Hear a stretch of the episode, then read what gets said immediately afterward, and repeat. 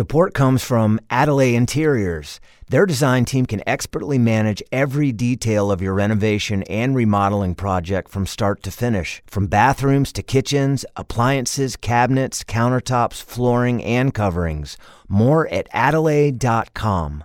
Support for the Zest comes from People's Gas, delivering clean, efficient, and affordable natural gas for cooking at home with precise temperature control. More at floridasenergy.com. And we sat down and we talked about what we wanted in a market, and it was all about community. I'm Julia Colon, and this is The Zest citrus, seafood, Spanish flavor, and Southern charm. The Zest celebrates cuisine and community in the Sunshine State. It's our season four finale. We'll be taking a few weeks off to cook up some fresh new episodes for you. But first, winter is Florida's peak growing season. So today we bring you a conversation with Gail Eggeman of the St. Petersburg Saturday Morning Market. Wintertime is when many Florida fruits and vegetables are at their peak. Sorry, all you people up north. So, we think it's the perfect time to catch up with Gail Eggeman. She's co founder and manager of the St. Petersburg Saturday Morning Market, where each week thousands of visitors shop for produce, craft items, and a whole lot more. Gail chatted with me about the market's early days, her food heroes, and why bargain hunters like myself should stop haggling at Florida's farmers markets. Okay, I used to live in St. Pete. I now live on the other side of the bridge, but one of the things I miss most is Saturday mornings walking my dog to the market, the sights, the sounds. For someone who's never been, can you paint a picture for me? Oh, well, you can hear market as you're walking towards market, but as you walk towards market, you're going to hear our band playing. We have a, a live band every week. Um, we have between 125 and 135 vendors. There's lots to see. We have big, big, big organic farmers who just do an excellent job. I'm really proud of our farmers and a lot of really interesting handmade crafts. And then we have some food. If you come hungry, we have tamales and Ethiopian, tacos, barbecue, soul food, Thai, Cajun, Indian, vegan. I don't want to leave anybody out. They'll be upset with me. And, uh, the vegans will come for you. Yeah. And then other foods, you can walk around and see jars of stuff that you can't find quite in the grocery store. And I'm really happy to have the ferments, kombuchas poured right there, things like that it depending on the time of day, people are dancing in front of the band because it's just so much fun. It is so much fun, and people bring their dogs and they bring their kids. And I remember back when I used to go regularly, then Mayor Rick Baker would be there playing playing the guitar. Like, where else can you see the mayor kind of really? letting his hair down and playing the guitar? I just love it. I did not realize that you were one of the founders. So take me back. How did this all get started? Well, it really got started in 1996 there were four of us Heidi Lovett, Judy Stenko, who has Spice Routes Cafe and was a vendor for 15 years, and India Williams. We won, we thought it would be a perfect place to have a market in Williams Park. And it closed down after a year. And then over the years, a couple years later, we kept talking about is it time? Is it time? Can we start again? And so 2002, we started meeting. There were six of us Celeste Simon, an artist, Dennis DeTore, who is just an activist in the community, Judy again, me again, Teresa Ellis, who made this Taiwan on peanut sauce that was great. Heidi Lovett again. She booked all our bands for the first couple years, and her husband. And we sat down and we talked about what we wanted in a market. And it was all about community. Like, this is a place where you'd go and it'd be like a town square, and you'd see people and you'd hug them and you'd hold hands. And it was just a place to be wonderful and have fun and be comfortable. So a lot of the rules that we evolved over the years all went towards that.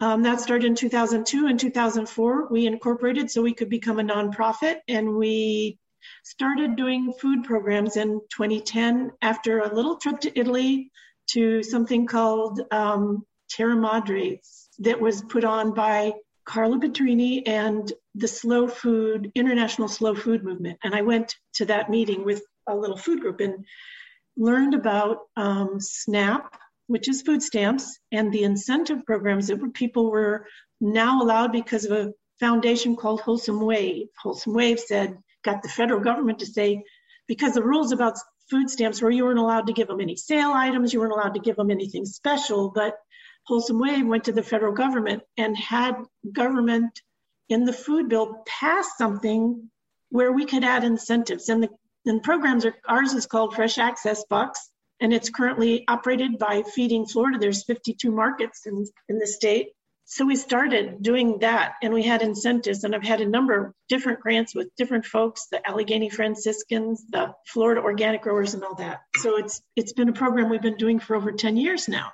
People go, "Can I use this next week?" And I said, "Yeah, I think you can use these tokens next week and the week after and maybe a couple more years down the road." So it's a good program and it ensures that anybody who wants to have good clean food, which is a tagline for slow food, can buy it it's a dollar for dollar match, unlimited until December 31st. So Oh, I just love that. And I love the intentionality behind the market.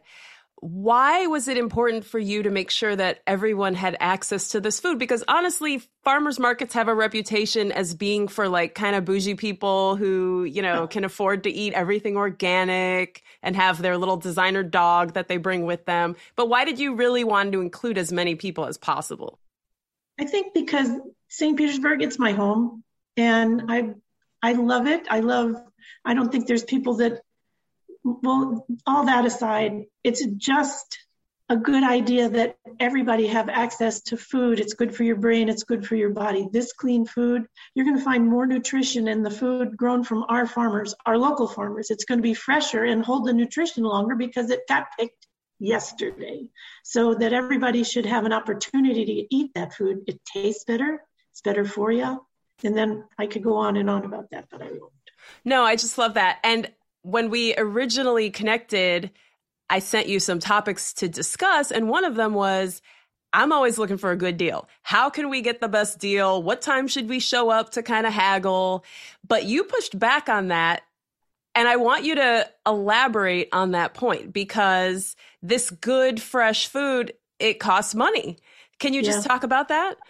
Well, it starts with the Farm Bill. The Farm Bill is passed, and it's really random. They do it every like, oh, four to seven years, they pass a new Farm Bill, and it's where the money comes for SNAP and the incentives. And that Farm Bill puts a lot of money in for those giant corporate monocultures where the food's not that healthy, not that great. It comes from somewhere far away. It's an environmental disaster because the soil is killed because they just keep growing the same thing over and over. Small farms create their own soil and renew that soil.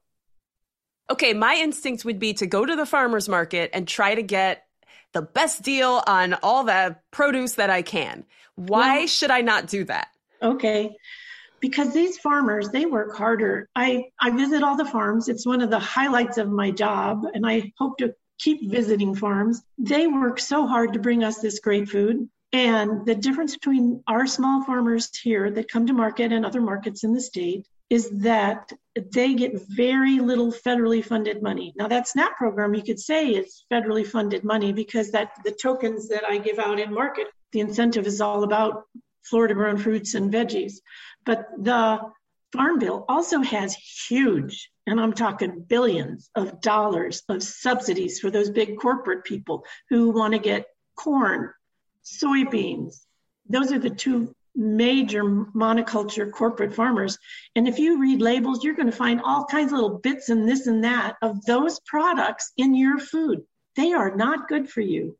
You buy eggs from my meat producers, and their eggs go out and they eat the bugs and they wander through the grass. They take care of those chickens. So you are getting the best quality food you can. And it's full of omega 3s instead of omega 6s. And they work hard to do that. And they're not subsidized to the tune of billions of dollars. They're also an environmental hero. Those people who create the soil and keep it healthy so their food is good is also aiding in carbon sequestration you know, people say carbon sequestration, and I'd go, uh, yeah, yeah. And I had no idea what it was. So I finally figured it out. There's a book called Grass Soil Hope by Courtney White, and he had the best explanation of carbon sequestration. Some people call it drawdown. It's a slightly different use, but the Carbon sequestration is pulling the carbon out of the air. Carbon goes into the ocean or it goes into soil if it can. And it can't do that in a monoculture. It does that at our small farms. Pretty involved. No, no, I, I love that because when you're in the store or at the market and you see one carton of strawberries is $2 and one is $5, these are the things that come back to mind. Yeah. Why is this one more? There's a cost, there's a hidden cost for the other there, one. There is a cost, and this is the maybe you're paying the full cost of food and not your federal government paying that cost for you so you can go to McDonald's. nope, preach. Keep keep going. I like what you're saying. Well, so one of the things Carlo Petrini is this fellow who started Slow Food International, and he started Slow Food because McDonald's went to Rome and it put a 450 seat McDonald's on the Spanish steps outside the Colosseum. And he was livid. He's a real interesting guy. He was he's always at the Terra Madre and he sponsors it. So his Salone del Gusto pays for you to go and have five days of communing with other people who are all food crazy, lovers of good food, good, clean, fair food.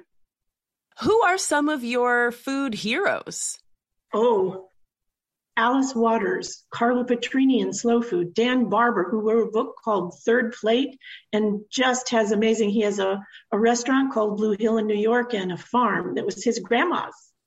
Um, and they turned it into a institute for food where they study what makes food great. Michael Pollan, of course, Mark Bittman, of course, Courtney White and the Grass Soil Hope. John Ikerd is an agricultural economist who believes the world would prosper and do well with small farms. There's a woman named Ana Sofia Joanes. She made a movie in 2009 called Fresh the Movie. And it was between, I think, um, Michael Pollan, Fresh the Movie, and going to the Terra Madre. It transformed my life and who I was. And, and then I have to say, all those farmers who farm sustainably and regeneratively, they are food heroes. And then recently, I gosh, I need to include Woody Harrelson, who created a movie just now on Netflix called Kiss the Ground.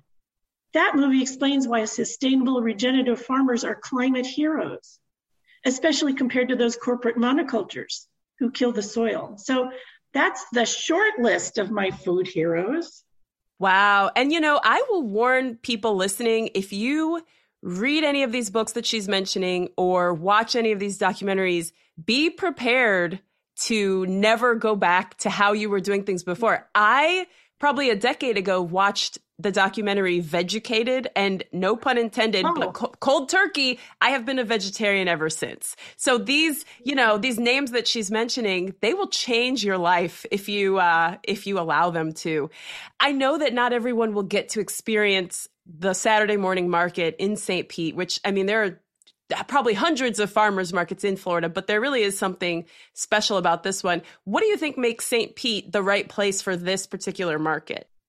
I have to tell you that the Saturday morning market, we started, we were all volunteers. And I think the city of St. Pete, we have some food heroes right here and other heroes who I think our degree or a percentage of volunteerism in St. Pete makes it the place for this to happen because no one was paid, yeah, except for the people who did set up for six or seven years. No one was paid. It was all volunteer driven. That's why we have market here. And that's why St. Pete is such a great place. It is. Tell me where exactly the market happens, and do you have any numbers to share as far as how many visitors attend? Yep. Um, market is at First Avenue South and First Street. We have a GPS address on our website, which is SaturdayMorningMarket.com, where you can get all kinds of information about parking and who's playing it, though, because we have a live band every week, and that's pretty great to know ahead of time. You can focus on your band, your favorite. We did a, an economic impact study in 2016 and found out, and this is 2016, this is what, five years ago, that we had a $37 million annual economic impact in St. Petersburg, all this local money from our local vendors, from our market. And at that time, they did three counts where they sat with the little clickers and, and counted everybody that came in. And so this was five years ago, and this is not the case anymore. I know we have more than this. In October, maybe not this year, it was a slow start because of the COVID, 8,000 in October. And then in our big season, which is coming up when it gets cooler, everything just really gets better and food gets better and everything. But um, 10 to 12,000 people through January, February, March. And then it, it kind of slows down again when May gets really warm. So that's a lot of people. And we have enough room to handle all those people. And we provide tables and chairs. So those are some numbers. Wow, those are some impressive numbers. So 10 to 12,000 people per month during those winter months? No, no, no. Total. on a Saturday. Tw- 10 to 12,000 people per day. Yes. Wow. Your grandma. How are you not how are you not the biggest market in the southeast? Well, it depends on what you call the biggest market. How many vendors? We have about 170. Um, I'm sure others do. We don't, they're not all there at the same time. The city is kind enough to let us use that parking lot and we can't fit more than the 135, 140. So is it how many vendors you have? Is it how many people come? Not everybody counts how many people come. I think we're the best. And, and it would be, you know, a discussion about what you're talking about that makes it the biggest. The biggest piece of property, probably not our parking lot, but others around. We are a great market. We work real hard to make it about community and our vendors wear name tags just to make it about community so everybody's comfortable and happy to be there. So I'm sure you visited other farmers Oh, yeah. markets around Florida and winter when you as you said because our growing seasons are reversed from most of the rest of the country. So winter is when we really get cooking with the farmers markets. What have you seen other markets doing that you would change? Like if you were going to mentor a baby farmers market, what would be your advice to the organizers? it it took work to get farmers to our market and there were other opportunities back you know in 2014 Worden farm wasn't our first farmer but they're certainly our biggest and most organic farm and then we got more but i would ask all farmer markets to really concentrate it takes time it takes money to curry the favor of a farmer they need to be able to come people need to know that they're farmers and that they really put a lot of effort into having vegetables and meats that are healthy and clean. So when you go to a farmer's market, sometimes in Florida, there's a produce reseller, and there is a place for produce resellers. You can get, uh, we have a produce reseller, and she brings stuff that's grown in Florida. It's maybe not organic, but it's really good, and it's not something that the other people have. She also brings in food from across the country that we don't grow in Florida, or we don't grow it in that particular season. Learn about what's seasonal and help people understand. So we have a taste cart, and our taste cart, when it's open, provides you from our farmers. We make a recipe, we make that recipe, and then we give you a little taste so you can have an idea of something kohlrabi. Have you eaten kohlrabi? You probably have. I have a col- I, kohlrabi, like a like a leafy green. Yeah, it, it's Uh-huh. a sits, it's a little ball that sits on top of the ground and it has a big taproot that goes down. And you can eat that cooked or you can eat that raw. So one year at our taste cart, right before uh, the Super Bowl, we had kohlrabi sliced into little chips, and you could dip it in. We had hummus and some tzatziki, or some preserved lemons. We have a vendor who knows every tree in Florida. I'm just sure his name is William Lee, and he brings the best citrus from all over Florida.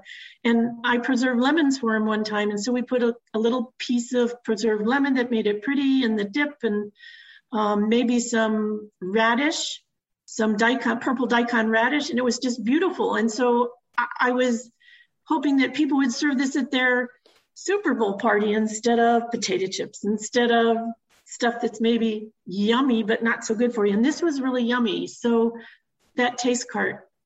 You offered some tips for the organizers of the markets. Do you have any other advice for people visiting the market? How do we pick, you know, the the most appetizing produce and flowers and other things? You want to just use your eyes, use your nose, use your thumb. Our vegetables look good, taste good. Sometimes they get a little flaccid because they've been out of refrigeration for overnight and it's a particularly hot day. But not to worry about that. Almost everything you can get at the Saturday morning market is so fresh. You just need to take it home and take care of it. Sometimes the greens need to have the bottoms cut off, like the lettuce or the kale or the kohlrabi, and stick it in a little cup of water and let it crisp up again. I don't know if you have a complaint, go right to that farmer. Or if you want to know about that vegetable, go right to that farmer. And each farmer has somebody there that can talk to you about food. Oh, that's good. If you have yeah. a complaint, you can literally go to the person who grew it. And if you have a compliment, you can take that to them as yeah. well.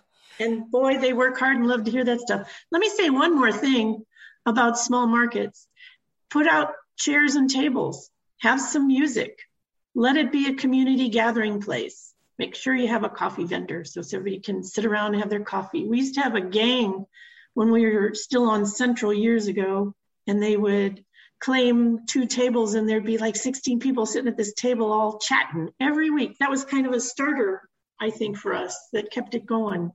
They still come, they just can't always get a table. Ironically. Yeah. No, that's great. Something like coffee keeps people lingering longer and of course the music too. Well, this has been so fascinating. I'm I'm just so happy for you. Congratulations on 20 years of this market and thank you for all your hard work. It's got to be exhausting. Is there anything else you want to add or anything you want to share about what's coming up? Well, the taste card will be starting in a couple weeks, I think.